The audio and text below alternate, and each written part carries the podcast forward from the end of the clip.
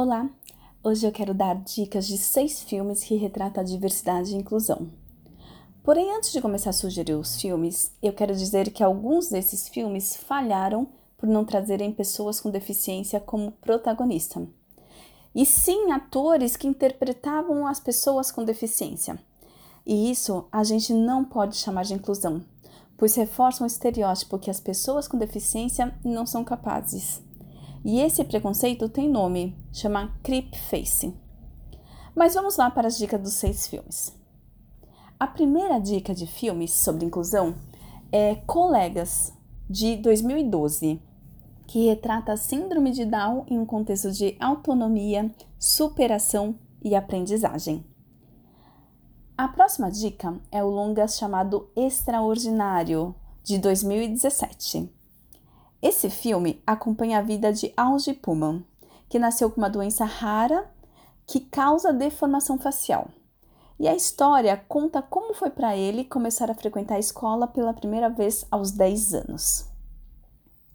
A terceira dica é uma animação chamada Cordas, de 2014.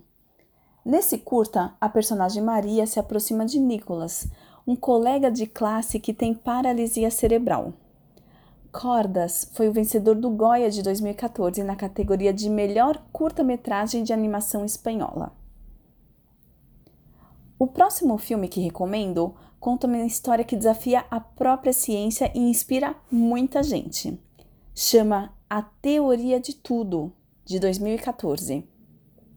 Ele conta a história de Stephen Hawking, um astrofísico que, com 23 anos, foi diagnosticado com esclerose lateral amiotrófica, uma doença motora degenerativa que o deixou sem movimentos.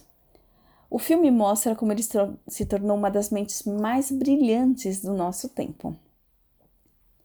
A próxima dica chama-se Hoje Eu Quero Voltar Sozinho, de 2014 uma produção brasileira que aborda duas questões importantes: deficiência visual e homossexualidade.